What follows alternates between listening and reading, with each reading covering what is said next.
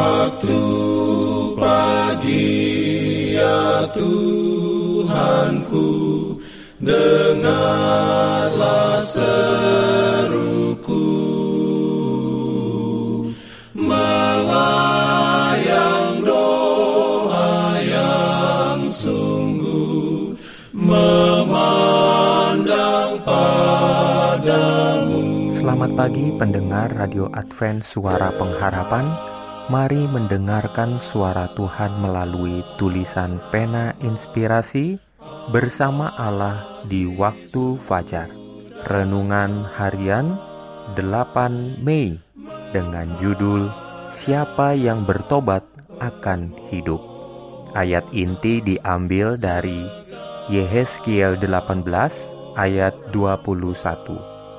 Firman Tuhan berbunyi, "Tetapi jikalau orang fasik bertobat dari segala dosa yang dilakukannya dan berpegang pada segala ketetapanku, serta melakukan keadilan dan kebenaran, ia pasti hidup. Ia tidak akan mati." Dalam pimpinannya Urayanya sebagai berikut. Mereka yang merenung-renungkan rahmat Allah yang besar dan tidak melupakan pemberian-pemberiannya yang kecil-kecil dengan penuh kegembiraan akan menyanyi dalam hatinya untuk memuji Tuhan. Berkat-berkat yang kita terima dari tangan Allah setiap hari dan di atas segala sesuatunya, kematian Yesus yang telah memungkinkan kebahagiaan serta surga ada pada jangkauan kita, haruslah menjadi tema ucapan syukur kita. Betapa besarnya belas kasihan dan cintanya yang telah ditunjukkan Allah kepada kita, orang berdosa yang sesat, dalam mempersatukan kita dengan dirinya di mana kita ini menjadi harta yang terpilih baginya. Betapa besarnya pengorbanan yang telah diadakan oleh penebus kita, sehingga kita dapat disebut sebagai anak-anak Allah. Kita harus memuji Allah atas pengharapan yang berbahagia yang dinyatakan kepada kita di dalam rencana penebusan yang besar itu. Kita harus memuji Dia atas harta surga dan segala janjinya yang berkelimpahan. Pujilah dia karena Yesus hidup untuk menjadi pengantara kita.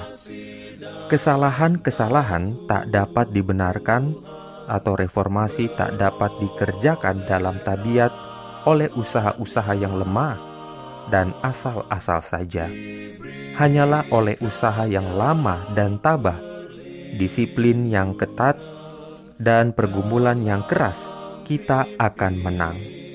Kita tidak mengetahui suatu hari berapa keras pergumulan kita berikutnya. Tidak ada satu dari rasul-rasul dan nabi-nabi yang pernah dinyatakan tanpa dosa. Manusia yang telah hidup paling dekat kepada Allah, manusia yang mau mengorbankan diri sendiri daripada melakukan dengan sengaja perbuatan yang salah manusia yang telah dihormati oleh Allah dengan terang dan kuasa ilahi telah mengakui keadaan mereka yang berdosa. Mereka tidak mempunyai kepercayaan kepada daging, tidak menuntut kebenaran untuk mereka sendiri, tetapi telah percaya sepenuhnya kepada kebenaran Kristus. Demikianlah dengan semua orang yang memandang Kristus.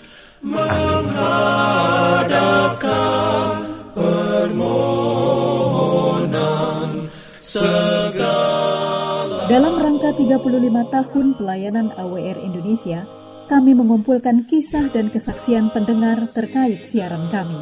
Anda semua dimohon dukungannya untuk segera SMS atau telepon ke nomor AWR di 0821 1061 1595 atau di nomor 0816 1188 302 untuk WhatsApp dan Telegram.